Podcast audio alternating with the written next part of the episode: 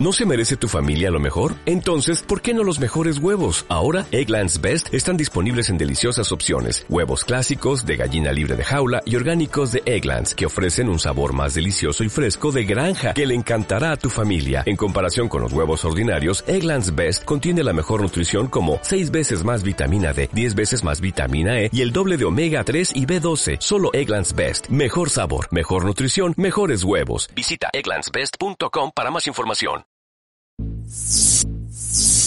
you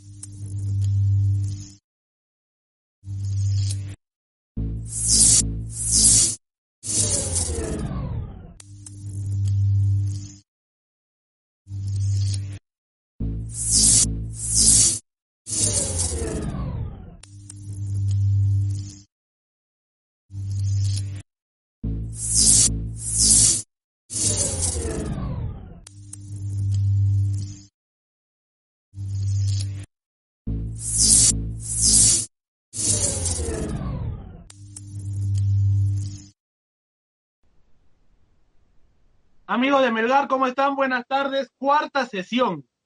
Cuarta sesión y vamos a atender a la nominación, porque él lo hizo, él lo pidió, de Johnny Vidal. Johnny en la tercera sesión nos dijo, a ver, propuso dos nombres. Estamos todavía negociando con Carlitos Neira, pero propuso otro. ¿Y quién más? El comandante Hernán Pellerano. Hernán, ¿cómo estás? Bienvenido a la sesión rojinegra número 4. Hola Arturo, ¿qué tal? Buenas tardes a todos. Bueno, ¿cómo estás? ¿Cómo, cómo, cómo te encuentra este tiempo de, aislamiento, de cuarentena? Bien, bien, ahí lo llevamos, ahí lo llevamos. La verdad que se hace difícil porque uno está acostumbrado a ver a los compañeros todos los días, a entrenar, a estar al aire libre. Y bueno, y de repente pasa esto, pero bueno, ojalá sea para el bien de todos, para que empecemos a reflexionar un poquito más en todo sentido. Y bueno, eh, ojalá pase rápido, así podemos volver todos a la vida normal, ¿no? Es un poco extraño tener que afrontar toda esta situación eh, lejos de tu país, lejos de la familia. O sea, hablo de la familia a nivel de, la familia con la que has crecido, no a nivel de la familia que has formado, porque ellos están contigo.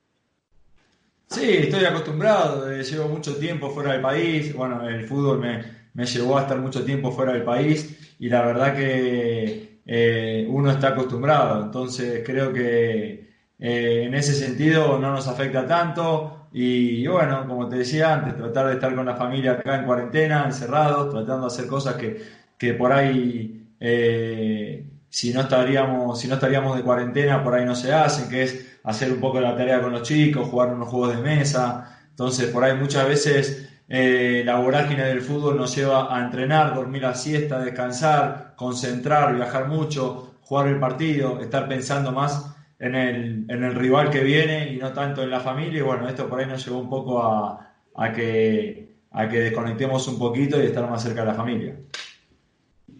Y, ese acercamiento, voy a contar una infidencia y voy a comenzar así, por arriba. Ese acercamiento los, los tomó en una fecha muy especial para, para la mayor de, de tus hijas. Sí, sí, la verdad que sí, la verdad que cumplió 15 años. Sabemos que, que 15 años en las mujeres no sé, bueno, cómo se festeja acá, pero en Argentina es como el año que hacen un, evento importante y bueno, por ahí lo tomó acá, fuera del país, afuera de sus amigas, en cuarentena, pero bueno, todo, todo es por algo, ¿no? Ella sabe que tanto eh, venir al equipo, haber ido a Ecuador, haber ido a Paraguay, haber ido a España, eh, irnos del país, ella sabe para lo que es y, y bueno, y la cuarentena es una cosa que no pudimos manejar, entonces dentro de lo que pudimos le, pusimos, mi, mi, señora hizo una torta, le cantamos el feliz cumpleaños, le hicimos unos regalos que dentro de todo, como no podíamos material, porque lo que queríamos ir a comprar eh, justo una semana antes, eh, nos quedamos en cuarentena, pero le hicimos un, un, regalo que por ahí no era material, que fue el video de, de, la familia y de los jugadores que ella más, más idolatra, ¿no? Esto, esto, esto va a llamar la atención de muchos hinchas en este momento. Hay un jugador, yo lo he visto, Peye, lo vi en tus estados, debo ser sincero. Tú sabes que uno siempre anda pendiente por allí a los amigos. Pero hay, el último saludo es de un crack, no, o sea, hablemos de la Liga Argentina, de la Liga Peruana, es un crack talla mundial. A ver, había dos talla mundial, Dybala y Lautaro Martínez. Dybala, precisamente. Habla, el de Lautaro no lo vi, el de Dybala lo vi. Mira, mi hija es muy hincha de River y tiene como ídolos a Lautaro Martínez, a Dybala y a Messi. Y uno, a ver, te soy sincero, yo con ninguno de todos ellos tenía conexión directa, no te voy a mentir. Me encantaría decirte, mirá, eh, hablé con Dybala y me dijo, sí, Pese, te lo mando, pero no. Pero con el tema del fútbol tenés muchos contactos que, por ejemplo, eh, yo a Dybala llegué a través de Emiliano Rigoni, que fui compañero de él en Independiente y él es amigo de, de Dybala porque son del mismo pueblo. De Lautaro Martínez llegué a través de Diego Godín. Tengo buena relación con Diego Godín, con los amigos y, bueno, y él eh, la, consiguió por Lautaro Martínez. Y después a, a muchos de River, bueno, Joel Amoroso me consiguió el de Matías Suárez, que jugaron juntos en Belgrano y a través de Matías Suárez conseguí dos o tres más. Después yo tuve de compañero a Sergio Talvar, un colombiano en Olimpia, Paraguay, que era conocido de Juan Quintero. También eh, le, pedí un favor a él, viste que uno cuando la hija cumple 15 años quiere mover lo que sea para conseguirle eso. Y bueno, la verdad que después, bueno, en Newell tuve a Piri Banjoni, que después se fue a River y ganó todo con River y tuvo la época esa dorada de River que era Mercado, Barovero, eh, Cranevite, Piculici. Entonces, bueno, a través de él también le, pedí un favor, ¿viste? A mí no me gusta pedir muchos favores de eso porque, a ver, yo no tengo problema en hacer video, no, no me molesta. Pero, por ejemplo, yo soy amigo de muchos jugadores conocidos y muchas, muchos familiares míos, muchos amigos me piden que les haga video. Y llega, llega un momento que, que se, me pongo en un compromiso porque yo sé la cantidad de videos que hace, por ejemplo, un Pipa Benedetto, un Pablo Pérez. Entonces, después pedirle videos a ellos para un amigo, que esto y el otro, te hace poner en una situación medio incómoda. Entonces no me gusta pedir muchas esas cosas, pero bueno, era una ocasión especial y creo que lo ameritaba, ¿no? Definitivamente, son 15 años. Ahora, eh, yendo un poquito al lado, al lado familiar, al lado un poco más íntimo, ¿estaba programado algún tipo de fiesta, algún tipo de fiesta, algún tipo de reunión para, para la hija? Sí, teníamos pensado ir a un restaurante que estaba muy lindo, que la otra vez fuimos, que me invitó Joel, eh, que era como una casa, en un, eh, casa campo, así era, una, era tipo un restaurante muy lindo, eh, que tenía muy buenas vistas y era medio despejado, estaba muy lindo. Lo íbamos a pasar ahí con, a ver, con los jugadores que, que más me llevo, que son los, los mexicanos, Omar, Otto, con Pablo y la, la, mujer que mi señora se habla, con Joel, y invitar a algunos de los chicos más que, que por ahí tenga, tenga hijos íbamos a pasar ahí una, comida y una linda tarde, nada más. Después, eh, un regalo que se le iba a hacer, que, lamentablemente con el tema este no, se lo pudimos hacer con el tema de, ir a un shopping y eso, pero nada más, no mucho más de eso. No iba a ser una fiesta como la que supuestamente eh, se podría hacer si estaba en Argentina, que iba a ser un salón más grande, con un evento, con toda la familia y todo eso. Bueno, 15 años y con, con el papá saliendo tanto de viaje, con tantos países que ya mencionaste, cierta costumbre de tener también a pasar los cumpleaños lejos de, las amigas, lejos de, del resto de la familia, ¿no? Sí, sí, la verdad que sí. A ver, por más que ellas ya, se hayan acostumbrado, porque desde que mi nena tiene cuatro años, eh, arrancamos el, el camino este, que nos fuimos a España Después volvimos muy poco a Argentina. Tuvimos cinco años en España. Volvimos a Argentina, pero volvimos a Rosario, que es una ciudad a 300 kilómetros de Buenos Aires.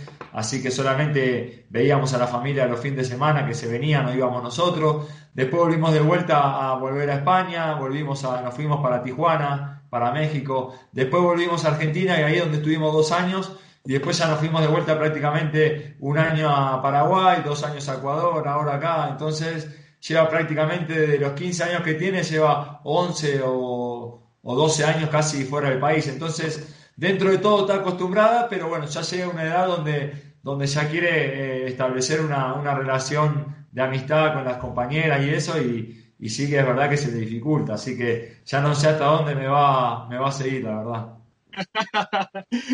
bueno, hay que aprovechar, como decías, estos días, estos días en, familia. Y con los más pequeños, Hernán, ¿cómo, cómo va la, la, relación? ¿Ellos entienden más o menos cuál es la situación que está viviendo el mundo? Bien, sí, a ver, el más pequeño tiene 10 años, el mío, Bauti, y está enterado un poco del tema, ¿no? Sabe lo que eh, a todos nos agarró la, la situación esta muy, muy de golpe, hasta los que tenemos más años no sabemos qué, qué fue realmente, se hablan muchas hipótesis, no sabemos, yo el otro día ayer vi a un doctor peruano que dijo que nos lavemos la boca con sal por el tema de, bueno, eh, la verdad que fue un discurso que a mí me, me llegó, ¿no? Porque es donde supuestamente eh, si vos tenés toda la, boca y la garganta con sal, estás bien cubierta y si el virus te llega a entrar, eh, ahí muere antes de, de, ir a los pulmones. Entonces, son cosas que vos vas viendo, pero vamos a ser sinceros, hasta, hasta los mejores médicos del mundo, este virus lo agarró de sorpresa. Entonces los chicos están enterados de la situación, saben, pero bueno, están un poquito por cómo se formó todo esto, ¿no? Claro, claro, definitivamente. Esto, esto ha agarrado de sorpresa a todos. Em, pasando del tema familiar, quiero ir un poco por la trayectoria. A ver, acá hay mucho material hay muchísimo material. La, última vez creo que hablaste de todo este tema. A ver, eres, eres muy pedido en las redes. ¿eh? He visto que todos estos días te están haciendo entrevistas en todos lados. Tenía que sacar agenda para hablar contigo. Mirá, te soy sincero. Hay algunos que, sí que, que me piden notas, que son, por ejemplo, Radio Partidaria de Vélez y eso. Y hay muchísimos que me llaman que son sus primeros pasos como periodista en el fútbol. Y la verdad que yo en lugar de, hacer vista gorda y no verlos, me pongo al revés, me pongo del otro lado, ¿no? Y entonces me gusta darles oportunidad porque a, mí me encantaría que me, que me entreviste Diego Latorre o, o no sé, o Kike Wolf o, o el mejor comentarista del mundo, pero a ellos también les gustaría que jugadores importantes con una trayectoria le den la posibilidad de, de sus primeros inicios eh, darles una entrevista. Entonces lo leí y a muchos, te soy sincero, a muchos de los que hacemos la entrevista en vivo son chicos que recién empiezan y que me pidieron si les podía hacer un favor de hacer una entrevista en vivo y bienvenido sea. Mientras estemos para ayudar, bienvenido sea. Todo compensa, ¿no? Porque son chicos que, si bien es cierto, están comenzando con este tema de las entrevistas, el tema de la tecnología lo tiene muy de cerca y te pueden sacar una entrevista en vivo con toda la producción del mundo también. Tal cual, así, así como me está diciendo vos, mirá, no sabía ni que existía Skype, no sabía que existía ese Zoom, ahora estamos haciendo los entrenamientos por Zoom, estamos haciendo, no sabía ni que existía eso de hacer un vivo y, hacer una entrevista en vivo por Instagram. Y entonces, bueno, esa gente que por ahí está más metida en la tecnología y en la informática sabe mucho más que nosotros, ¿no? Yo particularmente, te estoy sincero, a mí me sacás de, de lo que es el ámbito del fútbol y no te voy a mentir, soy muy, muy ignorante para muchas cosas, pero bueno, eh, me trato de, focalizar mucho más en, perfeccionar lo, único que creo que sé y no derivarme en diferentes áreas porque después termino haciendo eh, cualquier cosa en, todos lados. Es momento de adaptarse. Y adaptación es la que ha tenido la familia contigo también, ¿no? En, en tu cuenta en Instagram, por ejemplo, compartías muchos videos que los entrenamientos los vienes haciendo con, con la esposa. Sí, ella siempre, ella hace ocho años que viene haciendo ejercicio, ¿no? A todos los lugares donde voy se consigue un gimnasio, boxeo, hace mucho lo que es funcional. Y bueno, y ahora ya estaba, ya estaba, apenas llegamos, ya tenía su, su gimnasio de funcional y su boxeo. Y bueno, y ahora con el tema de la cuarentena empezamos a trabajar en casa. A ver, el profe de Fede nos manda algunos videos para hacer en casa. Ahora estamos haciendo con el tema este del Zoom unos entrenamientos todos, todos juntos, visualizados por el profe y el cuerpo técnico. Pero cuando no estábamos haciendo esto, yo tengo profes amigos que por ahí me mandan una rutina con los ejercicios y todo eso, y uno trata de, de acomodarse a la situación, buscar el lugar, el espacio, y bueno, y mi señora me acompaña porque también le gusta, ¿no? Siempre y cuando tampoco le haga mal a ella en el sentido de que por ahí las mismas repeticiones que hacemos nosotros eh, no pueden hacer ellas, pero el, el sistema es el mismo, pero por ahí con menos repeticiones. Por ahí cuando yo hago 30 abdominales, ella hace 15 o 20. Cuando yo hago 10 y di vuelta, ella hace 5. Cuando yo hago un intermitente de 5 minutos, ella lo hace de 3. Pero bueno, la, intención es esa, ¿no? Que tampoco se quede quieta, que, que tratemos de hacer algo y, bueno, nada, un poquito de todo. A ver, eh, eh, Peye, ahora, hablando del grupo, y ya, que mencionaste el tema, eh, están haciendo, y porque a la gente le queda mucho, muchas dudas en, en esto, porque compartimos, tú nos has apoyado, por ejemplo, con algunos videos, con algún tipo de, material de, de cuales te estás entrenando, algunos de tus compañeros también, esto lo hemos compartido en las redes sociales del club, pero ustedes están entrenando a través de Zoom al mismo tiempo todos, con las mismas rutinas que ve el preparador físico, el profe Fede.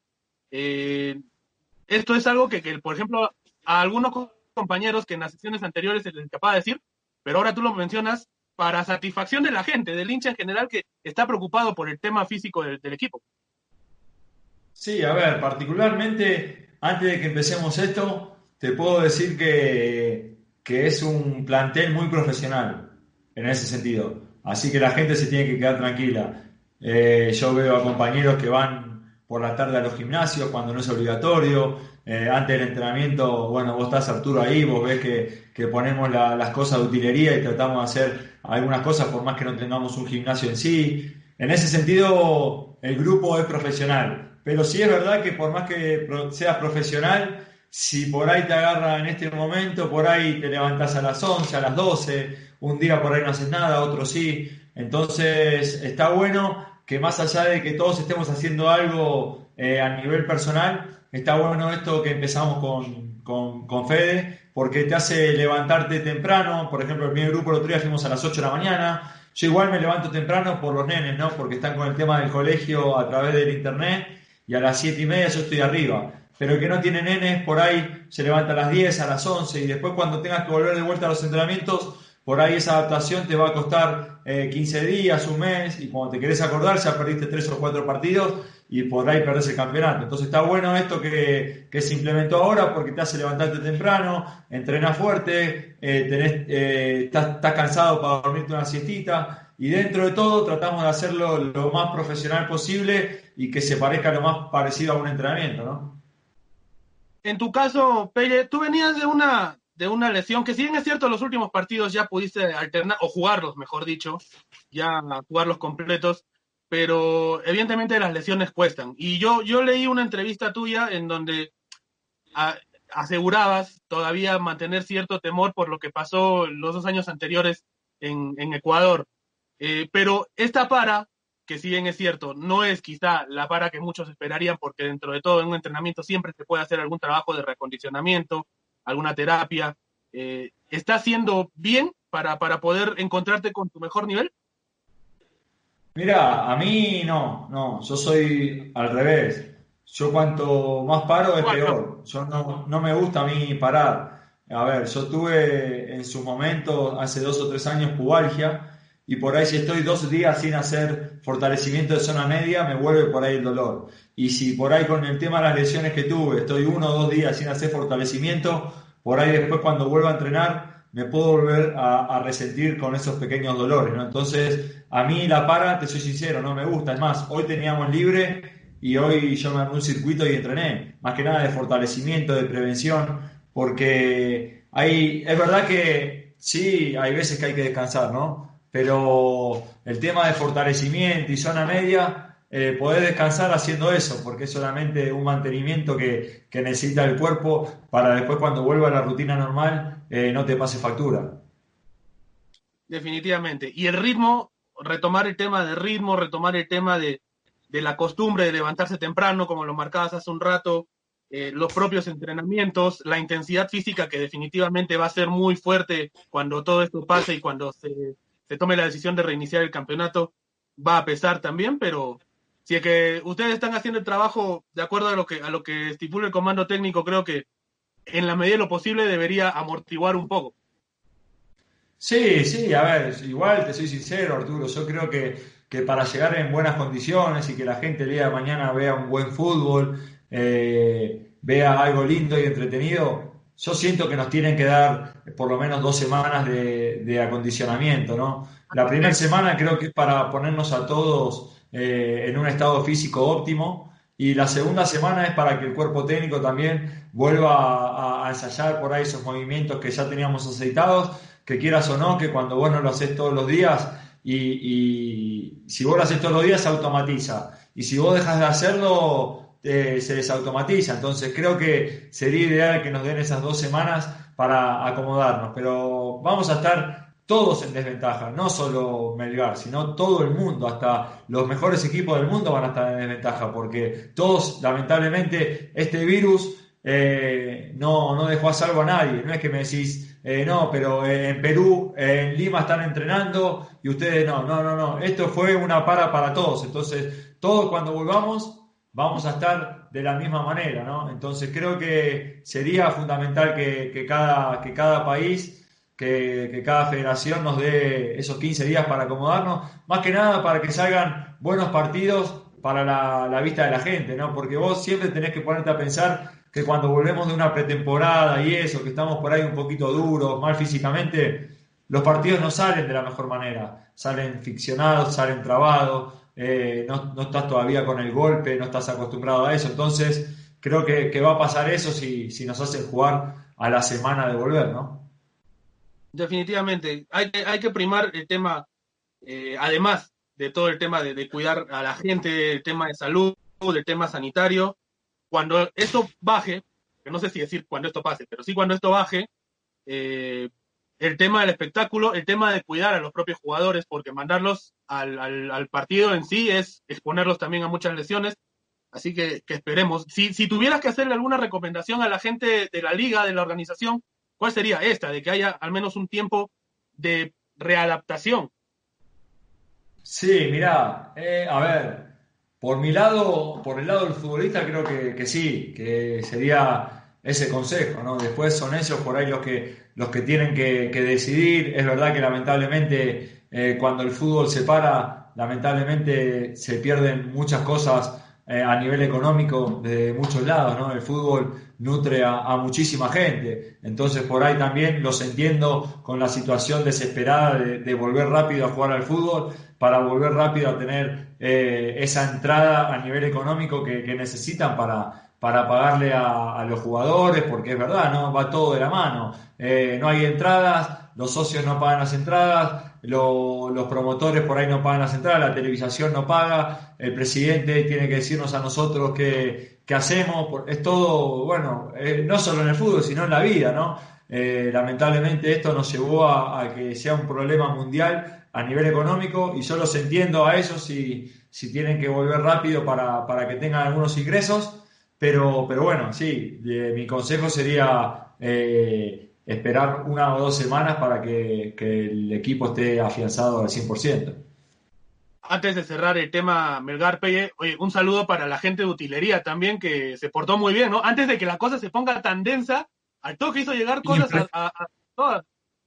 Impresionante, la verdad, impresionante. Deli, el tío Ronald, eh, Walter, la verdad que se pusieron a disposición de nosotros eh, nosotros, bueno, yo me acuerdo que cuando pasó todo esto, ya el siguiente día quería entrenar y no podía, entonces eh, dije, ¿qué hago? No puedo ir al gimnasio. el primer día fui al gimnasio, no había nadie, por ahí pequé un poquito de, no estar tan informado con la situación y ya después cuando se declaró toque de queda, ya ahí dije, bueno, ya no, no, no voy más, ¿no? Yo tomaba mis, mis recaudos, pero, pero bueno, eh, estaba desesperado por hacer algo y sentía que en mi casa no podía nada. Y bueno, y después empezamos a llamar a, los utileros y la verdad que se pusieron a disposición con, el taxista que, José, que está ahí a disposición para nosotros. Así que en ese sentido, la verdad que los utileros se portaron de maravilla.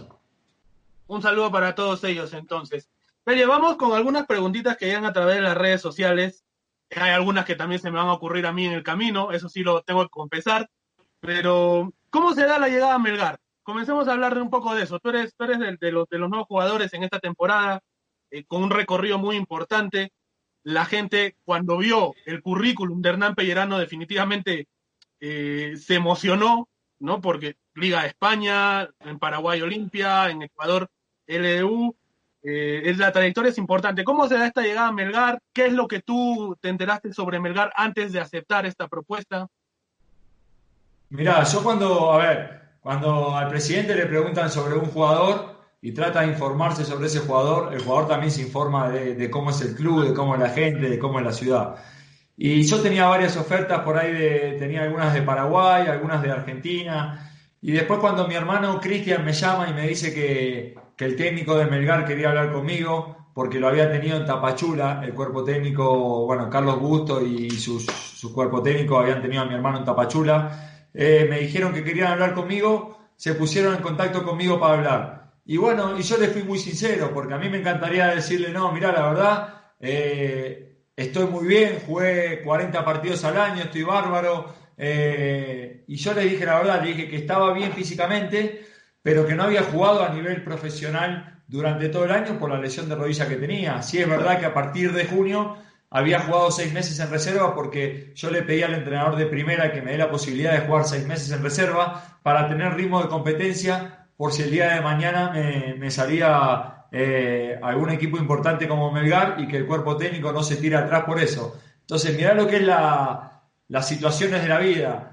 Yo le, le digo al técnico de reserva de Liga de Quito si podía jugar con ellos para sentirme bien, que esto o lo otro. Bueno, yo cuando bajé me gusta ser muy profesional, me gusta ayudar a los chicos, sentía que eran como mis hijos.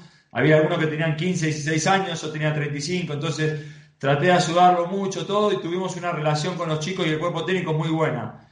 Y llegado el caso, se ve que Carlos Bustos era amigo del técnico de la Reserva de Liga. Entonces, mirá cómo son las vueltas de la vida y siempre hay que andar bien por todos lados porque en el fútbol todos nos conocemos.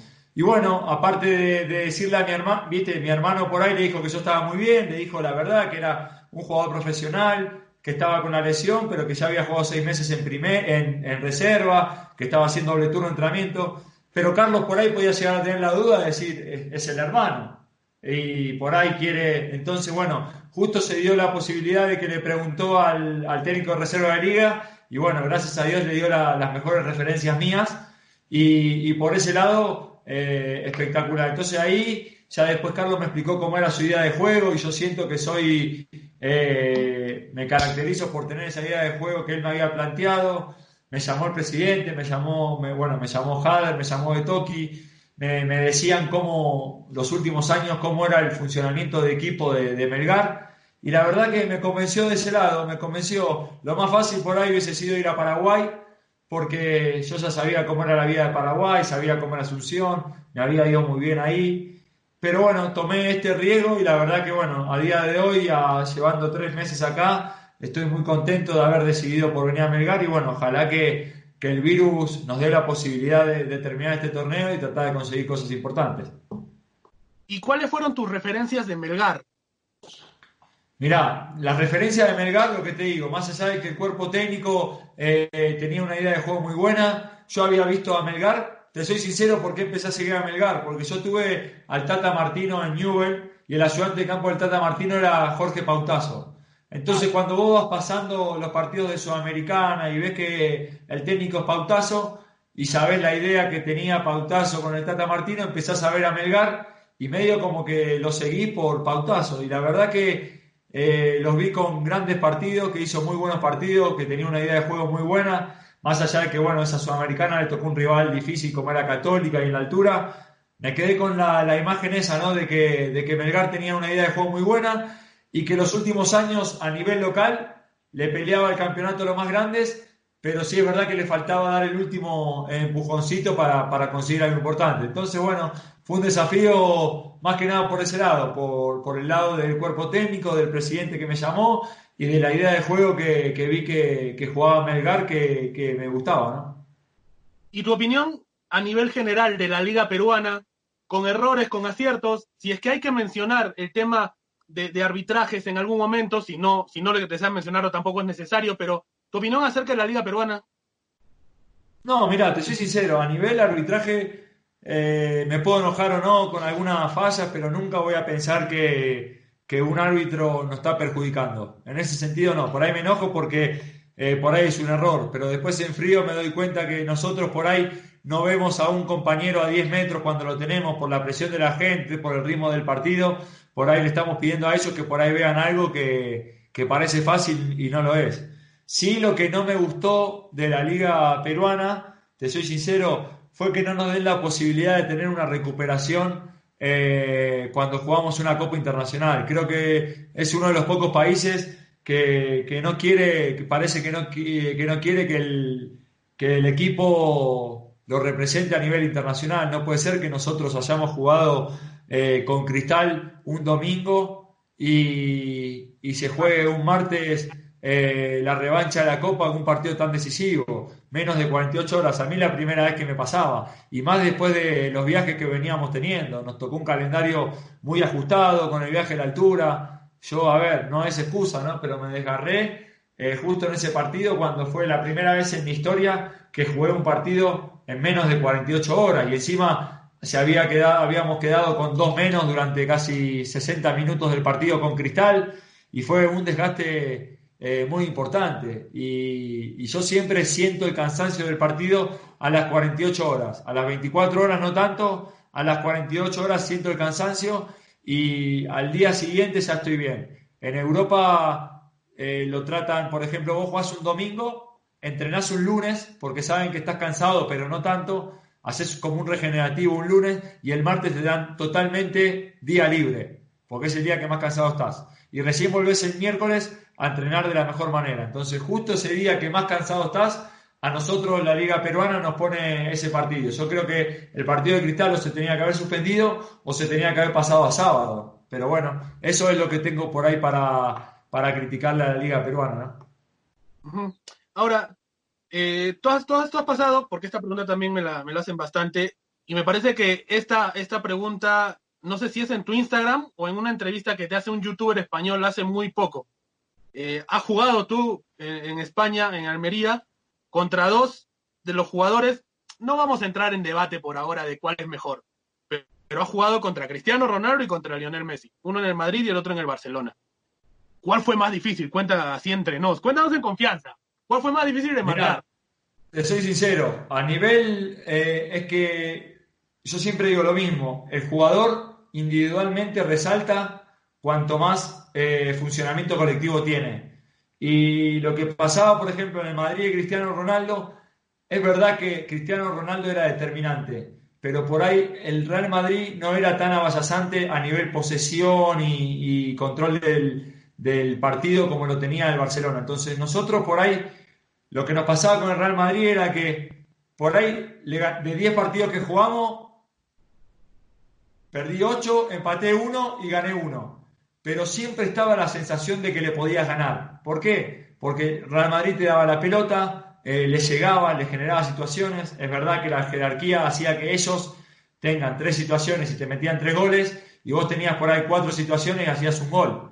Entonces, eh, eso es verdad, no le terminabas ganando nunca, pero te ibas con la sensación de que si metías esa pelota, por ahí lo podías ganar. El Barcelona no te dejaba ni esa situación, porque tenía un control totalmente en la época de Guardiola, totalmente absoluto del partido. Entonces era constantemente el 90% de la posesión ellos. Entonces era muy desgastante. Entonces eh, no es lo mismo que la agarre Messi y tenía un funcionamiento colectivo con Xavi, con Iniesta, con Eto'o, con Henry, que por ahí la agarre Cristiano Ronaldo y tenía que encarar solo porque el equipo estaba por ahí muy atrás y no lo acompañaban y después el, el Real Madrid por ahí quedaba largo. Sí es verdad que son los dos determinantes, pero, pero yo creo que el, Messi, eh, el Barcelona de Messi es mucho más determinante, primero por el funcionamiento del juego y después porque no era solamente Messi, sino que había muchos muchos jugadores más.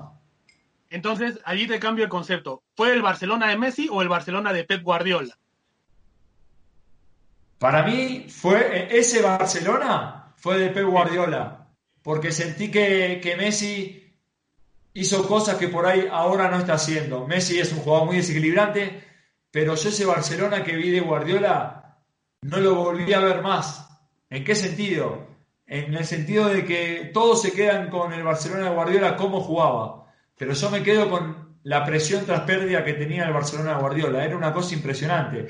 Yo siento, me imagino, que le habrá dicho Guardiola a los jugadores, ustedes quieren tener la pelota todo el tiempo, bueno, después de que la perdemos, como no tenemos jugadores que roben de verdad, porque si vos te pones a pensar, eh, no son jugadores que roben como por ahí como Casemiro, son jugadores Busquets, Xavi, Iniesta, entonces eh, les, habrá dicho, mirá, para tener la pelota nosotros, después de la posesión que tenemos y la perdemos, necesitamos una buena presión tras pérdida. Y nosotros la recuperábamos y no teníamos piernas para mostrarnos. Entonces era recuperarla y tirarla al lateral. O era recuperarla y esperar que se muestre uno y ya te la sacaba Pedrito, Alexis Sánchez, te la sacaban porque vos levantabas la cabeza y los compañeros nuestros habían corrido tanto detrás de la pelota que no tenían piernas para desmarcarse y tener una opción. Entonces, ese Barcelona fue, para mi gusto, un espectáculo y no por casualidad ganó las seis cosas en el año, ¿no? No, fue increíble. Ver eso definitivamente a distancia, yo te lo digo. Y yo creo que los hinchas en este momento que están viendo la nota deben estar de acuerdo. Ver eso a distancia fue una sensación increíble. Tenerlo al frente, o sea, debe haber sido también, además de, de, de la cierta, no sé si es que está bien el uso de la palabra, pero frustración de no poder hacer mucho más. Eh, y si es que me equivoco, en todo caso, corrígeme, pero también está el tema del espectáculo como tal, o sea, de, ver en cuánto tiempo un equipo va a volver a funcionar de tal manera. Tal cual, tal cual. Uno no se da cuenta en ese momento, siempre pasa lo mismo, cuando vos conseguís algo importante, por ahí no le das la importancia que, le tendrías que dar y con el tiempo después se va... Eh, quedando más en la historia esas cosas, ¿no? Entonces yo en ese momento por ahí no me daba cuenta que estaba justo en el año, yo creo que fue el año histórico del Barcelona de Pep Guardiola y Real Madrid de Mourinho. Fue una cosa impresionante porque eh, lamentablemente para los demás equipos que estábamos en esa liga la pasaban muy mal porque era una cuestión de querer superarse. Messi con Cristiano, Guardiola con Mourinho, Real Madrid con el Barcelona y, y, los daños colaterales los pagábamos los demás equipos, ¿no? Porque estaban tan, tan, tan bien y se perfeccionaban tanto que después te agarraban a vos y, y claro, yo siempre pensaba, uy, por ahí Messi va a venir a jugar a Almería, por ahí va a venir un poco desganado. Y claro, ellos estaban todo el partido pensando en hacer goles, goles, goles, goles, porque sabían que del otro lado Cristiano Ronaldo iba a hacer goles, Real Madrid iba a ganar por muchos goles. Entonces era un nivel de competencia tan grande que la verdad que fue impresionante. ¿Cuál fue el resultado más duro que tuviste en España, Pelle? ¿Cómo? El resultado más duro que tuviste en España. Mirá, me pasó una vez en el Camp Nou 5-0 el primer tiempo y el segundo tiempo, encima nos echaron a Negredo, al 9 nuestro Álvaro Negredo, le pegó una patada a Puyol y ¿sabes lo que es quedar en el Camp Nou con uno menos a los 10 minutos fue impresionante. Y yo siento que el segundo tiempo eh, se dieron cuenta que, estábamos corriendo para todos lados eh, y aflojaron un, cambio, ¿no? Y terminó 5-0. Pero después, por ejemplo, jugamos la Copa del Rey y también perdimos 5-0 en el Camp Nou y a cancha de Almería vino el filial. Vinieron todos chicos de 18 y 19 años y nos ganaron 3-0 en cancha de Almería, para que te des una idea cómo es el funcionamiento de Barcelona.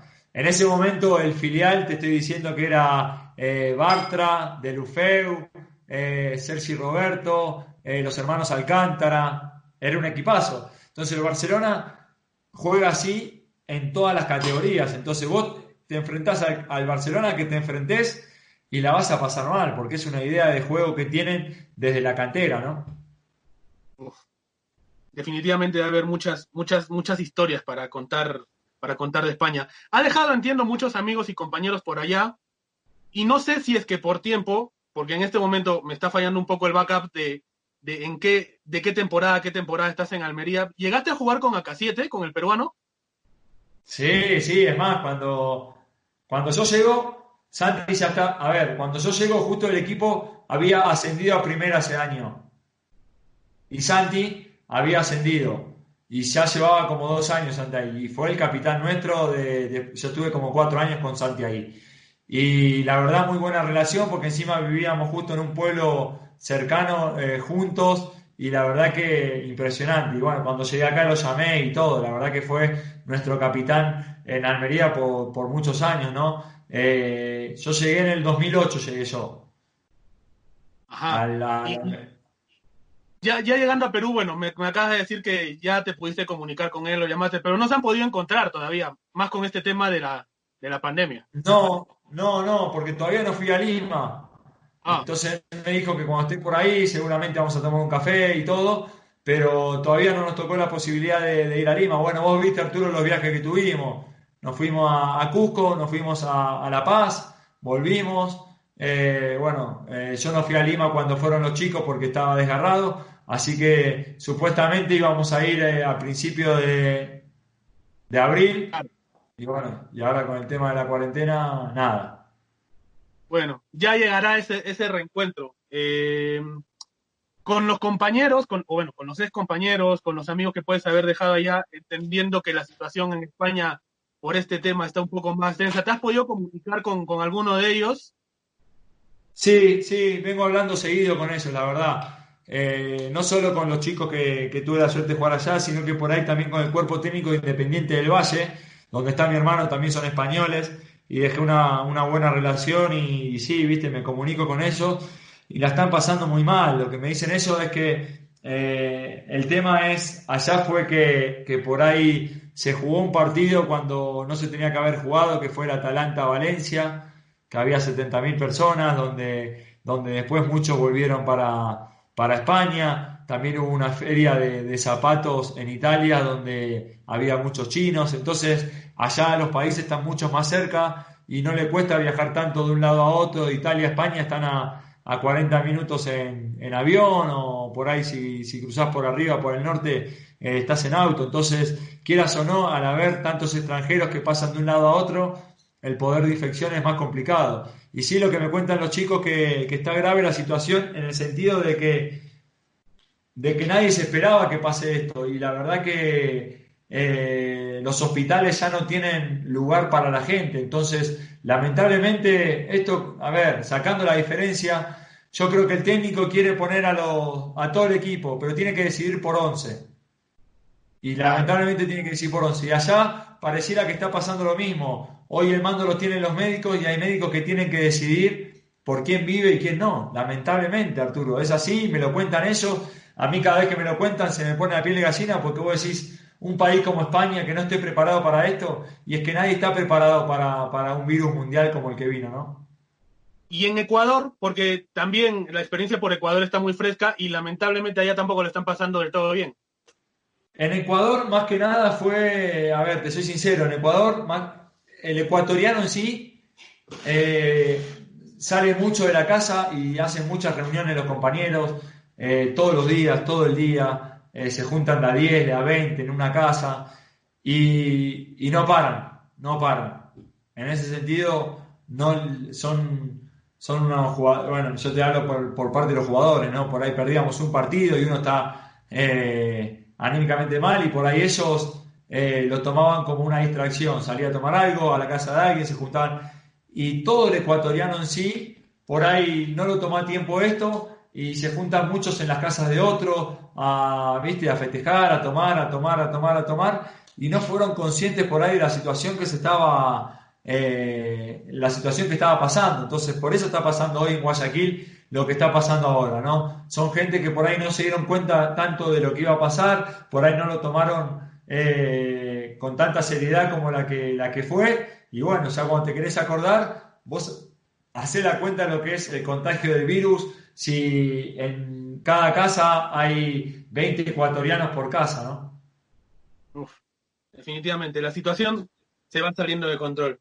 Peye, eh, vamos, vamos a ir leyendo algunas preguntas. ¿Quién es tu ídolo de infancia? Mi ídolo de infancia fue Roberto Ayala, un central argentino. No, ni que lo digas. El, mejor momento de Ayala es el Mundial y sumo las eliminatorias de Francia 98, ¿puede ser? Ahí fue cuando me terminó de comprar. Impresionante. Y además, en la misma posición, o sea, a ver, en la misma posición tienes, tienes a Ayala como un referente. ¿Tienes algunos otros nombres que se te vengan a la mente? Yo trato de, buscar como referentes a jugadores en mi puesto. Mira, yo tengo una nota acá que cuando yo estaba en la primera de Vélez, Nico Tamendi decía que, el jugador que él veía como espejo era Hernán Pellerano. Hoy es al revés. Hoy pasó todo a que yo la verdad también lo mira a Nico Tamendi. A mí hoy el central que más me gusta en la actualidad, que trato cada partido que juega, trato de verlo como miro a Messi, es a Sergio Ramos. Para mí Sergio Ramos es de los mejores centrales del mundo porque son muy completos, tienen todo. Eh, tiene técnica, tiene calidad, tiene conducción, tiene potencia, tiene salto, tiene jugar en las dos áreas, tiene anticipo, tiene velocidad. Para mí es el más completo junto a Van Ajá. Y a ver, de, de, de, esas características que acabas de desmenuzar un poco de Ramos, ¿cuáles consideras que se apegan mucho más al presente, sobre todo, al, al Hernán Pellerano que tenemos hoy en Melgar? No, ojalá, ojalá tenga una sola de Sergio Ramos. Pero no, lo, que, lo más importante de todo esto es que cada jugador tiene que saber sus, sus limitaciones y sus potenciales.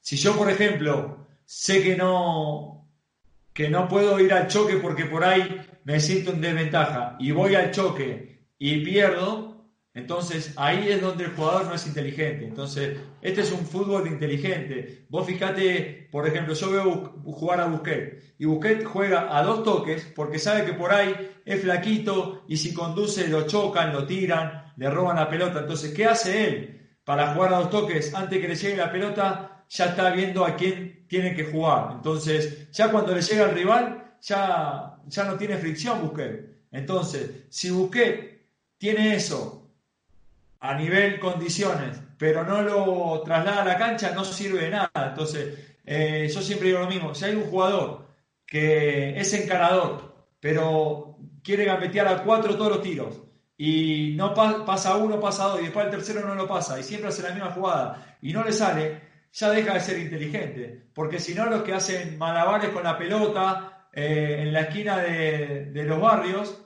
tendrían que ser jugadores de fútbol y no son jugadores de fútbol porque vos tenés que tener, tenés que adaptar tus condiciones a, la cancha. Entonces yo soy un jugador que siento que por ahí eh, no soy fuerte en el choque. Entonces tengo que tratar de leer la jugada antes, anticipar, o si no llego, por ahí dejarlo pasar y, esperar para un mano a mano. Eh, entonces, eh, por ahí no soy, por ahí no tengo el juego aéreo de Pablo Fuentes. Pero por ahí, si no tengo el juego de Pablo Fuentes, antes de saltar, lo choco un poquito con el hombro para desestabilizarlo al rival, para que no salte de la mejor manera, porque por ahí, si saltamos los dos limpios, siento que por ahí me va a ganar. Entonces, eso es lo más importante, sino no, no tanto las condiciones, sino de, desde las condiciones que vos tenés, tratar de ser inteligente e implementarlas adentro del campo, ¿no? A ver, me acabas, de hablar del juego aéreo de Paolo. Eh, en lo que respecta a ti, como para tratar de compensar esa, esa, esa saga central, te podría decir que la característica de Hernán Pellerano, ¿cuál es? Eh, yo, yo, a ver, yo siento que particularmente el mano a mano es una de las cosas en donde menos me gustaría chocar contigo, por ejemplo, si yo fuera delantero. O sea, porque siento que tienes esa lectura. Al momento de escucharte, uno te... Exactamente, pero a eso es lo que voy. Puedo ganar o perder, pero yo me siento que en el mano a mano, como te dije que si vamos al choque por ahí eh, ah. no me siento tan fuerte. En el mano a mano me siento fuerte. ¿Por qué? Porque trato de llevar, por ejemplo, al jugador a la pierna menos hábil, trato de amagarle para que él eh, haga la jugada y yo ya con el amague ya lo anticipo. Trato de, de verle las piernas para ver ganar en esas cosas, ¿no? Si yo fuera muy rápido, ¿sabes qué hago? Digo, dale, tirame la larga, que una vez que me la tiraste larga, yo ahí voy. No, no, no, no. A mí si me la tirás larga y yo recién cuando vos me la tiraste larga voy, tengo muchas chances de por ahí no llegar, porque no tengo la velocidad que por ahí me encantaría tener o que tiene eh, Sergio Ramos, por ejemplo. Entonces yo tengo que tratar de que ese jugador no la tire larga, tratar de interceptársela antes de esa situación, o por ahí si la tira larga, tratar de ponerme en la línea de recorrido de él, cosa que él no corra tan limpio, sino que me tenga que esquivar y ahí ya pierde un poquito el recorrido de, la pelota. Entonces son variantes que uno va buscando para compensar, ¿no? Yo siempre digo lo mismo, yo hoy estoy entrenando y muchos chicos me dicen, deja de entrenar. Y digo, eh, pero imagínate si yo con 35 años dejo de entrenar. Yo no entreno para ser mejor, sino que entreno para estar a la, a la altura ya. Porque estoy enfrentándome a chicos de 18, 19 años que están con una, con una velocidad, cuando yo me acuerdo cuando tenía 18 años, tenía una velocidad impresionante, después la edad te juega una mala pasada, las dos lesiones de rodilla que tuve también te hacen perder un poco la velocidad, entonces uno trata de, de ser profesional y de ganarle a los demás compañeros en cosas extras para compensar, porque si yo hago lo mismo que ellos, y voy a estar en desventaja. Ayuda, este tema, ayuda en los entrenamientos, Hernán, eh, el hecho de tener, por ejemplo, a, a, Vidales, a Moroso, Aracaki, Tejeda, gente que va por las bandas y es tan potente y tan rápida, o alguna de las dos al menos, pero yo creo que de las dos, eh, ayuda el hecho de, de, tener gente de tan buenas condiciones para todo lo que significa la liga eh, y, que, y tenerlos como compañeros a corregir los errores en el día a día? Tal cual, tal cual yo creo que, a ver, es fundamental, ¿no? Y por ejemplo, vos te das cuenta, y por ahí nosotros hablamos con el chino Arakaki. El chino Arakaki es un encanador, un espectáculo. Pero si en lugar de gambetear a dos y tocarla, quiere gambetear a tres y no puede gambetear al tercero, ya deja de ser un jugador importante. Entonces, hay que tratar de ayudarle a los chicos a que, a que entiendan qué hay que hacer en cada momento. Yo creo que el jugador crece cuando le explicas qué es lo que tiene que hacer en cada momento. Hay veces que hay que jugar fácil, hay veces que hay que encarar. Yo, por ejemplo, si lo ponemos a Johnny Vidales en tres cuartos, mano a mano, con el lateral izquierdo, y ahí sabes que le digo, Johnny, encará. Si es tu potencial, es tu fuerte. A mí me encanta que, los jugadores habilidosos, eh, los de afuera como Mar Tejeda, como Johnny Vidales, por ahí como Joel Sánchez, como Joel Amoroso, encaren pero hay un lugar para encarar y un lugar para jugar fácil. A mí me gusta salir jugando por abajo, pero si la robé adentro del área chica nuestra, y la tengo que revolear, la tengo que tirar lo más lejos posible. Entonces, el saber jugar al fútbol es no es gambetear a 4 o a 5 o tirarla para arriba, sino es saber qué hay que hacer en cada momento del partido. ¿Cuál es el compañero con el que más contacto has tenido de este tipo? ¿Con el al que más consejos le has dado? ¿A qué más apuntes, tips le has podido dar en, esta temporada? Mirá, gracias a Dios me tocó un equipo, un plantel, donde la mayoría de los chicos entienden esas situaciones, la verdad. Pero yo vengo de un fútbol ecuatoriano donde el jugador ecuatoriano es muy dinámico, es muy, es muy rápido, genéticamente son muy rápidos. Entonces, eh, van a una velocidad tan grande, tan alta, que después a la hora de ejecutar cuando digo ejecutar es un pase, un centro, un remate, lo que sea, no bajan la velocidad, entonces ejecutan mal. Entonces, eh, eso era para trabajarlo, porque vos decís, si desbordás 15 veces y ganás 15 veces a tu marcador, pero tirás 15 centros atrás del arco, no sirve de nada esos 15 de. Eh, entonces, el, ecuatoriano en ese sentido tiene que mejorar eso, ¿viste? Y acá siento que el, el peruano lo tiene eso, ¿viste? Tiene ese poder de decisión. A ver, es verdad, cuanto vos vas a menos velocidad, más chance tenés de ejecutar bien. Esto es, vos vas con un auto y vas a 100 kilómetros por hora y tenés que doblar y te puedo asegurar que vas a chocar. Si vos vas a 20 kilómetros por hora y vas a doblar, la ejecución de la doblada va a ser limpia. Entonces, acá el futbolista eh, peruano, como no tiene por ahí esa velocidad genética del, ecuatoriano, sacando las diferencias por ahí un Johnny Vidal, que es rapidísimo, un Arakaki, bueno, eh, un Joel Amoroso, el argentino, sacando eso, después cuando vos tenés la pausa, es más fácil eh, decidir bien, ¿no? Yo siento cuando, ahora que estamos teniendo una charla muy, muy técnica, muy táctica, Hernán, yo siento que cuando llegue el día de, retiro para ti, que espero que sea en muchísimo tiempo, la verdad, porque uno, siente, mucha seguridad cuando te ve jugar. Y te lo digo yo como parte de Melgar, además de hincha, obviamente, ¿no? O sea, y como alguien que le gusta. Eh, pero cuando esto acabe para Hernán Pellerano, yo siento en la manera de hablar, en la manera de aconsejar, porque yo he escuchado los consejos que muchas veces le das a, los compañeros. Eh, yo siento que después de Hernán, de Hernán Pellerano futbolista, tiene que haber otro Hernán Pellerano en el fútbol. Y entiendo que eso lo tienes clarísimo. Me encantaría, pero mirá, a ver, esto es como el futbolista, ¿no? Uno se prepara para ser futbolista, entrenando, eh, yendo a los entrenamientos, jugando, pero no sabe si va a ser futbolista profesional.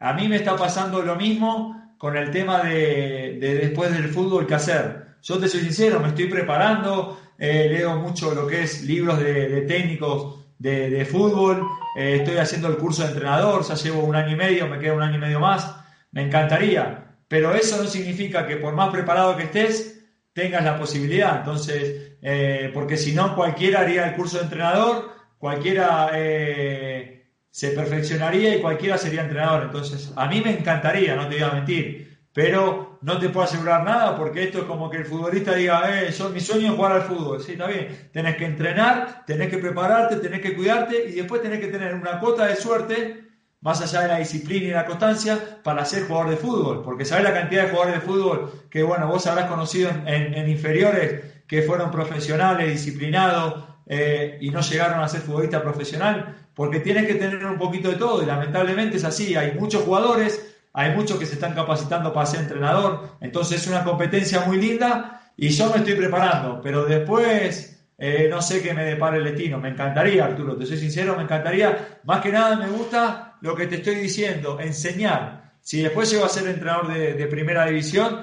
bárbaro, pero me encantaría enseñar. Mi, mis entrenamientos serían más de enseñanza que, que de otra cosa, ¿no? Me obvio que tenés que tener la parte física, la parte nutricional, porque vos para que el jugador quieras que llegue con todas las armas a hacer una jugada, tiene que estar bien físicamente, tiene que estar bien de grasa, bien de pliegues, tiene que tener todas las condiciones para que después cuando vos le pidas algo, el jugador no tenga excusas. Entonces, creo que es lo más lindo que hay, que, que tu equipo o que el jugador haga lo que vos le estás diciendo y que entienda que cuando juega fácil y cuando interprete cada situación de, juego va a ser mucho más jugador, ¿no? Por ejemplo, yo me pongo a pensar y hoy voy al caso de Ricardo Centurión. Ricardo Centurión podría ser mucho más jugador de lo que es. ¿Tiene condiciones? Sí, tiene unas condiciones bárbaras. Pero por ahí todavía no le enseñaron a, cuándo jugar fácil, a cuándo no. Ahora con Vélez, con, el gringo Heise, yo creo que le enseñó un poco ¿no? de, esto que estamos hablando, porque el gringo Heise es un espectáculo. Pero quedan muchos jugadores en el camino porque son muy buenos a nivel habilidad o a nivel velocidad, pero no se encuentra con el entrenador que le tiene que decir, escuchá, sí, está bien, somos muy rápido, pero también hay que ser rápido de cabeza. Hay que ser rápido, la, misma velocidad de piernas la tenés que tener de cabeza. Entonces, si no, un Iniesta no podría haber jugado al fútbol, un Xavi no podría haber jugado al fútbol, un Busquet no podría haber jugado al fútbol. Entonces, eso es lo que hay que enseñarle al jugador, ¿no? Más allá de las condiciones que tiene. Eh, voy a intentar, voy a tratar de interpretar tus palabras con el tema de enseñar y con el tema de ir avanzando gradualmente, si es que se da la posibilidad, comenzarías definitivamente en, formativas. Sí, sí, sí, sí. Sí, porque todo esto tiene un proceso. A ver, salvo que, que, tenga que haya una urgencia y tenga que dar una... Mira, el cuerpo técnico de Independiente del Valle, antes de ser técnico de primera, eh, Miguel Ángel Ramírez era coordinador de las inferiores de Independiente del Valle y se van los hermanos Rescalvo, se van para Melec y, Independiente del Valle en primera quedan sin cuerpo técnico. Y le dicen que agarre Miguel Ángel Ramírez. Y Miguel Ángel Ramírez dice que no, que él no estaba preparado, que todo lleva un proceso. Le da una mano y sube y empieza a ver que los jugadores empezaron a entender todo bien y que el proceso era lo mismo, viste, que lo que estaba viendo en inferiores. Porque si vos tenés un grupo humano de futbolistas que te ayudan en ese proceso es mucho más fácil. Entonces se quedó y, salió campeón de Sudamericana. Entonces, pero es muy difícil eso. Yo siempre creo que eh, esto es como que vos le hagas debutar en primera a un chico de 14 años y casi seguro que le va a ir mal. Pero no porque sea malo, sino porque necesita un proceso de adaptación para, para, que le vaya bien en primera. Yo creo que es lo mismo, ¿no? Yo creo que antes de, de agarrar un equipo de primera, me gustaría estar con los chicos de formativa, con los chicos de, reserva, ver que, se vea una idea de juego, que se vea, que me interpreten. Eh, porque esto yo te estoy hablando a vos, Arturo, pero sos uno nada más. Después yo tengo que tratar de que esto que vos me entendés me lo entiendan 24 personas con cultura diferente, eh, con ideología diferente, con cabeza diferente, con cuestiones personales diferentes, que por ahí le estás hablando y no te están escuchando. Y cuando uno por ahí no te escucha, ya todo lo que estamos armando en el partido por ahí ya no va. Entonces, es difícil, no es fácil. Por eso yo siempre entiendo que, al, cuerpo técnico muchas veces hay que darle un proceso de adaptación. Porque sería barro que todos jueguen como el Barcelona de Guardiola. Pero el Barcelona de Guardiola llevaba ocho años en las inferiores ya jugando más o menos a lo mismo. Entonces, ahí está el proceso. No es que eh, agarró de un día para otro Guardiola y les enseñó a jugar así. No, no, no. Ya venían jugando con una idea que después Guardiola, con pequeñas matices, hace del Barcelona lo que hizo. Pero, ¿me entendés a lo que voy? No es fácil. Por eso yo entiendo a la gente que por ahí el segundo partido perdiste y el entrenador. Y es hincha, y yo me pongo muchas veces del lado del hincha que por ahí la está pasando mal de lunes a viernes y quiere ir a ver al equipo ganar el fin de semana y por ahí no le das la victoria. Y entiendo el enojo, pero también hay que ponerse del lado del entrenador que, no es fácil, eh, lleva todo un proceso. Sobre, ese tema, y precisamente con, ese, con esos temas quería ir, ir terminando la, charla, Hernán. ¿Qué opinas del hincha de Melgar? Que, a ver, creo que el hincha de Melgar para ustedes, al principio lo han visto no solo en el tema del estadio, en la presentación, en Sudamericana, viajada a Bolivia, viajada a Juliaca, se ha hecho sentir en Cusco con, con Cusco FC, eh, en Arequipa también. Pero, por ejemplo, el último partido con Huancayo, el hincha comenzó a pedir más del 1 a 0 y, y, por aquí leía, bastante este tema, de la presión. Tú definitivamente por presión no te voy a preguntar porque has tenido ligas mucho más competitivas que la liga peruana, como la española, por ejemplo. Pero, ¿qué, qué opinas del hincha de Melgar y, hasta el momento? Mira, primero agradecerle por todo lo que decís. Eh, eh, haber estado en el hotel de Bolivia para ir a jugar con Nacional y salir y ver ahí a los hinchas, fue impresionante.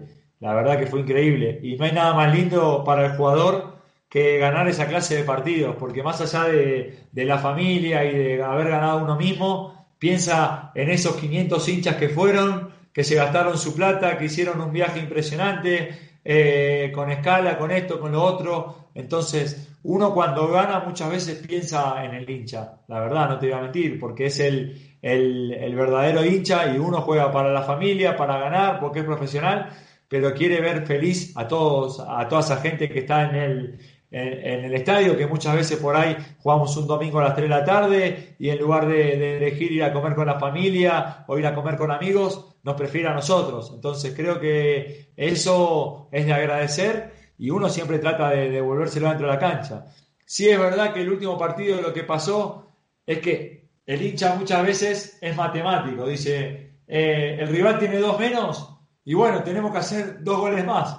Y muchas veces no es así. Nosotros veníamos de dos partidos sin ganar, lamentablemente, y sentíamos que, que por ahí no servía de nada ir a buscar el segundo gol corriendo riesgo de que te hagan el empate. Si total ganar 1 a 0 o ganar 2 a 0 era lo mismo. Entonces optamos más por tener una posesión de pelota porque el rival al no tener gente en el medio campo, era muy difícil que la robe, entonces nos queríamos asegurar ese triunfo para salir de esa dinámica que no veníamos ganando y bueno, lamentablemente la gente por ahí eh, se enloqueció, que quería que vayamos a buscarlo, muchos compañeros nuestros escuchan el ruido y van para adelante porque es normal, por inercia, y te pones a pensar y la última jugada casi más nos empatan, entonces yo te hago una pregunta Arturo, si nosotros íbamos a buscarlo, atacábamos, atacábamos, atacábamos, atacábamos como pedía la gente, y por atacar nos hacían el 1 a 1 al minuto 90, ¿nos íbamos a ir aplaudidos? Ah, definitivamente. No, no, no. Claro. Entonces, es difícil, es difícil. Yo reconozco a la gente, mira, me acuerdo el día que perdimos con de local la primera fecha. Con la U. la primera fecha? ¿Eh? Con la U, con Universitario. La, eh, primera fecha que perdimos de local con la U hicimos un partidazo y la gente lo reconoció. Y ahí sí fuimos a buscarlo porque íbamos perdiendo, lo fuimos a buscar, sentíamos que el empate tampoco nos servía y por ir a buscarlo lo perdimos. Pero ibas empatando y sentías que, lo tenías que ir a ganar. Pero muchas veces eh, es difícil manejar esa ansiedad y por ahí por ir a ganarlo después lo terminás perdiendo y fíjate el partido de la revancha de la Sudamericana acá. Ganaste allá, parecía fácil, entonces como era fácil allá, parecía que iba a ser fácil acá y yo sabía que iba a ser un partido muy difícil. Y hasta el minuto que te hacen el gol no te habían llegado una vez al arco.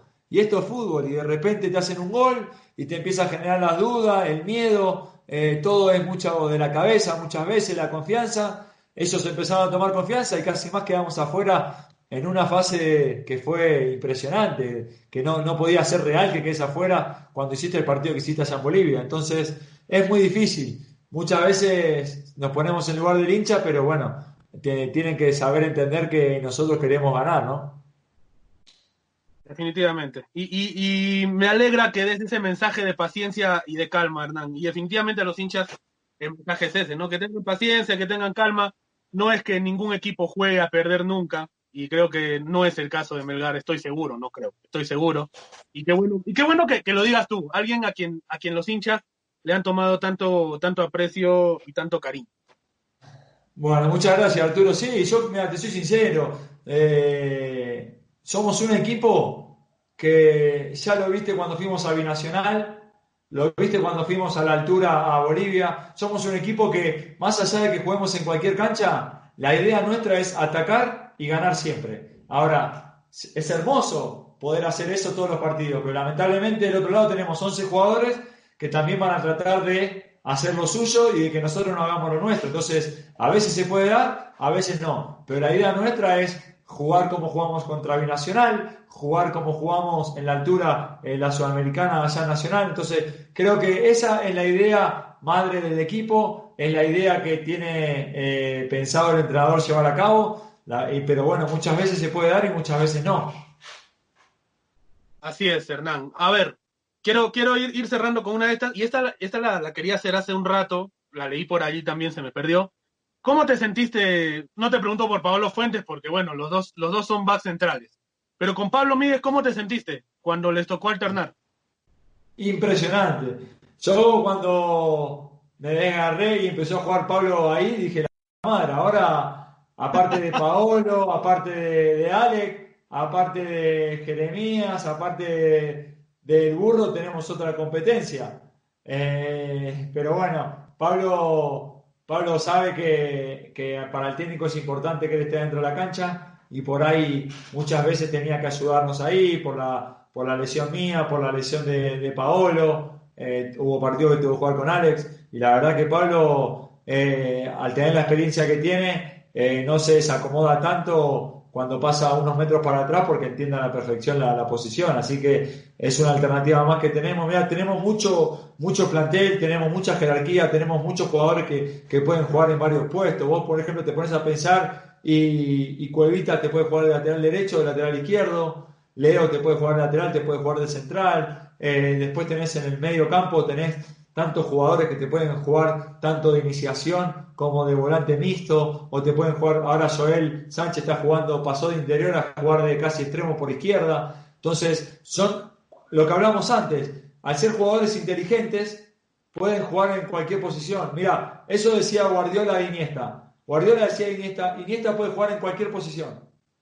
En cualquiera porque sabe que si va a jugar de lateral derecho, sabe lo que tiene que hacer de lateral derecho. Si juega de volante, sabe lo que tiene que hacer volante. Entonces, yo creo que tenemos muchos jugadores de esos en el equipo y eso es muy bueno para, para el cuerpo técnico, ¿no? Definitivamente. Es cuestión de cohesión, es cuestión de tiempo. Esperemos que todo este tiempo, dentro de lo, no se puede decir bueno, pero dentro de lo que cabe, esperemos que caiga bien al, al grupo, al equipo y a la idea en sí. Hernán, quiero ir cerrando con preguntas cortas, nada más, que, para que no se queden algunas. Un director técnico que, te haya marcado, un director técnico que te guste mucho. De los que tuve, mirá, eh, te soy sincero, no, no me puedo, no puedo dejar de nombrar al Tata Martino, a Gaby Milito, a Javi Gracia, pero con el que más me quedo es con, con Juan Marillo. Juan Marillo fue un técnico que tuvo a Guardiola en Dorados, en México, y fue el que le enseñó todo. Y nosotros cuando yo lo tuve en Almería y cuando jugábamos contra el, Barcelona, Guardiola en todos los diarios decía, hoy voy a jugar contra mi maestro. Así que Juan Marillo fue el que supuestamente le enseñó todo a Guardiola, así que, y a nosotros también nos enseñó muchísimo.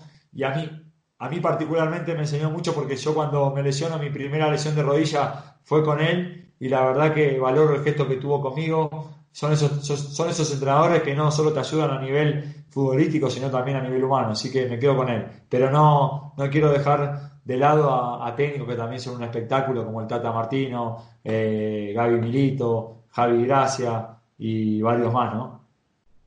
Mm. Eh, de Arequipa, ¿qué opinas de Arequipa? Tú que has recorrido tantos países, tantas ciudades, ¿qué opinas de, nuestra ciudad? Mirá, por lo poco que lo conocí, me encanta. Me encanta salir a pasear, me encanta ver restaurantes. Después te voy a decir el restaurante que fui, que, me lo recomendó Joel. Es un restaurante de parrilla. Me encanta salir a, los shopping, me encanta ir a, a comer el fin de semana con la familia a diferentes lados. Lástima que entre que estuve, de que llegué, estuve 20 días concentrado en el hotel de pretemporada. Después tuvimos este itinerario de viajes que fuimos de un lado para otro y una vez que llegó la familia, a la semana ya pasó esto de, la cuarentena, así que todavía no pudimos recorrerlo del todo, pero por lo poco que llevamos recorriendo, la verdad que estamos muy cómodos y muy contentos. Bueno, espera agosto. Las fiestas de Arequipa son otro show, definitivamente. Yo te recomiendo eso, espera agosto. Em, Espectacular. No, definitivamente, definitivamente. Hernán, bueno, creo que el tiempo nos está quedando corto ya. Es una pena porque definitivamente he disfrutado mucho esta charla. Bueno, se disfrutan mucho las charlas con ustedes, alguien que está en el día a día, que por el mismo tema del trabajo no puede tener este tipo de conversaciones que hoy este aislamiento sí, sí me está permitiendo. Muchas gracias por haber accedido a esta entrevista. Te hago dos últimas invocaciones. La primera, déjale un mensaje a los hinchas de Melgar, a la gente de Arequipa, a toda la gente que esté viendo esta, esta transmisión para que sigan acatando las medidas del gobierno, el tema de, de, esta, de, esta, de este virus que no se siga expandiendo. Lamentablemente vemos que las cifras van en un crecimiento que a veces ya parece ser desmesurado y hay mucha gente que sigue saliendo a pesar de todo. Déjales un mensaje a ellos, por favor. Primero, déjame agradecer a todos los que están dejando la vida por nosotros adentro de la cancha. Muchas veces los futbolistas estamos catalogados como los mejores del mundo, como que somos los más importantes, y hoy totalmente pasamos a segundo plano, y hoy los que están en la cancha por todos son los médicos, eh, los que están manejando el colectivo, que tienen que llevar a la gente, eh, los de salud. Eh, ¿Me escuchás, Arturo? Sí, sí, sí, claro, sí, sí, te escucho. Hoy agradecerles a esos, ¿no? A los chicos que, a los a los médicos, a los empleados que están yendo de acá para allá para que a nosotros no nos falte nada y, dejando la vida por nosotros. Eso sí, de verdad que están dejando la vida. Siempre hay una frase en el fútbol que dicen dejar la vida es totalmente errónea. Dejar la vida es lo que están haciendo hoy los médicos y todos esos personales de salud eh, por nosotros. Así que bueno, a esa gente, todas mis fuerzas, rezar por ellos, estar todos juntos y esa gente que, por ahí es ignorante, que piensa que nunca le va a pasar nada, que sale, que a mí no me molesta que salga si le pasa al ignorante algo, pero lamentablemente ese, esa persona tiene que estar pensando que no solamente va a afectar a él, sino va a afectar a muchas personas. Entonces, si no lo quiere hacer por él, que por lo menos lo haga por el resto del mundo, ¿no? Entonces, simplemente eso, desde ya que, que esto pase, que no haya más muertes, que estemos todos juntos y ojalá que esto eh, nos dé una lección para ser un poquito mejor persona de lo que éramos. Creo que esto nos tiene que ayudar a, ser mejores personas. Creo que esto pone a todos en su lugar. al que era soberbio, al que tenía mucha plata, al que se la creía que, era invencible. Creo que hoy esto nos pone a todos en su lugar y hoy está demostrado que nadie es más que nadie. Entonces, cuando pase todo esto, tratar de, de ayudarnos todos entre todos, ser más humildes, ser ser más, más generosos, que es lo más importante para que el mundo eh, vaya cada vez mejor. Ojalá que sí. Eh, la última era ¿a quiénes nominas, Hernán? Tienes que darme dos, nombres de los compañeros. Mirá, te voy a dar dos nombres. Uno seguro que va a aceptar y el otro tenemos que, pelear para que acepte. Vamos a, a escribirle para que acepte. El primero es Pablo Fuentes. Y el segundo Joel Amoroso, pero yo me voy a encargar de que, de que dé la nota. No le gusta salir mucho por las radios y hacer mucho de estas entrevistas, pero me voy a encargar de darte una mano en ese sentido. Listo, muchas gracias Hernán. Así que vamos, vamos Joel, a ver, da, esa oportunidad. Ojo que a Joel también la gente lo ha ido pidiendo mucho en, la, en la transmisión. Joel también ya se decía, ya se decía. viste, como tiene, como es carilindo y eso se hace, decía, típico de, gente, de gente de fachera. No, y, me, y me nombraste a Rosa, a Joel Amoroso y a Paolo que no se queda atrás tampoco, que Paolo está, que le da la cocina estos días. Está, lo veo, lo veo, lo veo, lo veo que está cocinando como loco. Pero bueno, también como está cocinando, está, está, está haciendo ejercicio, así que todo lo que come lo, lo, quema. Así que es importante eso. Bueno, Hernán, te pido que no te vayas, vamos a despedir esto juntos. Eh, a la gente, muchas gracias por haber estado en esta charla. Creo que ha sido la, la sesión más técnica, táctica, en donde se ha hablado mucho más de fútbol. Gracias, Hernán, por eso. Y a la gente no se olviden de seguir también dejando en los comentarios a quién le gustaría tener, además de Paolo Fuentes y Joel Amoroso, que ya los nominó Hernán Pellerano. Eh, no sé, ah, se me olvidaba, comandante, ¿por qué? En el Paraguay, en Olimpia, tuve la, oportunidad de que me fue muy bien, de que tuve muy buenos partidos, la verdad. Y un día me dijo uno, pareces un comandante de la defensa y subí una publicación a, a, Instagram y empezó a poner uno, qué grande sos comandante, y uno lo leyó, y comandante, y comandante, y comandante, y viste cómo es las redes sociales. Eh, se expande todo y ahí quedó. Bueno, Hernán, muchísimas gracias y gracias a la gente. Sigan dejando en los comentarios. Hoy estuvimos con el comandante Hernán Pellerano. Vamos a despedir esto juntos. Así que bueno, sigan, sigan compartiendo, sigan gastando las medidas del gobierno, sigan compartiendo el material que les damos de, manera diaria en, en las redes oficiales del club. No se olviden que ya tenemos cuenta en TikTok y en Spotify, así que vayan a seguirlas también, que todas estas sesiones están en nuestra cuenta de Spotify. Hernán, muchas gracias, muchas gracias a todos ustedes. Nos encontramos en una próxima sesión. Chao con todos. Abrazo grande. Chao Arturo.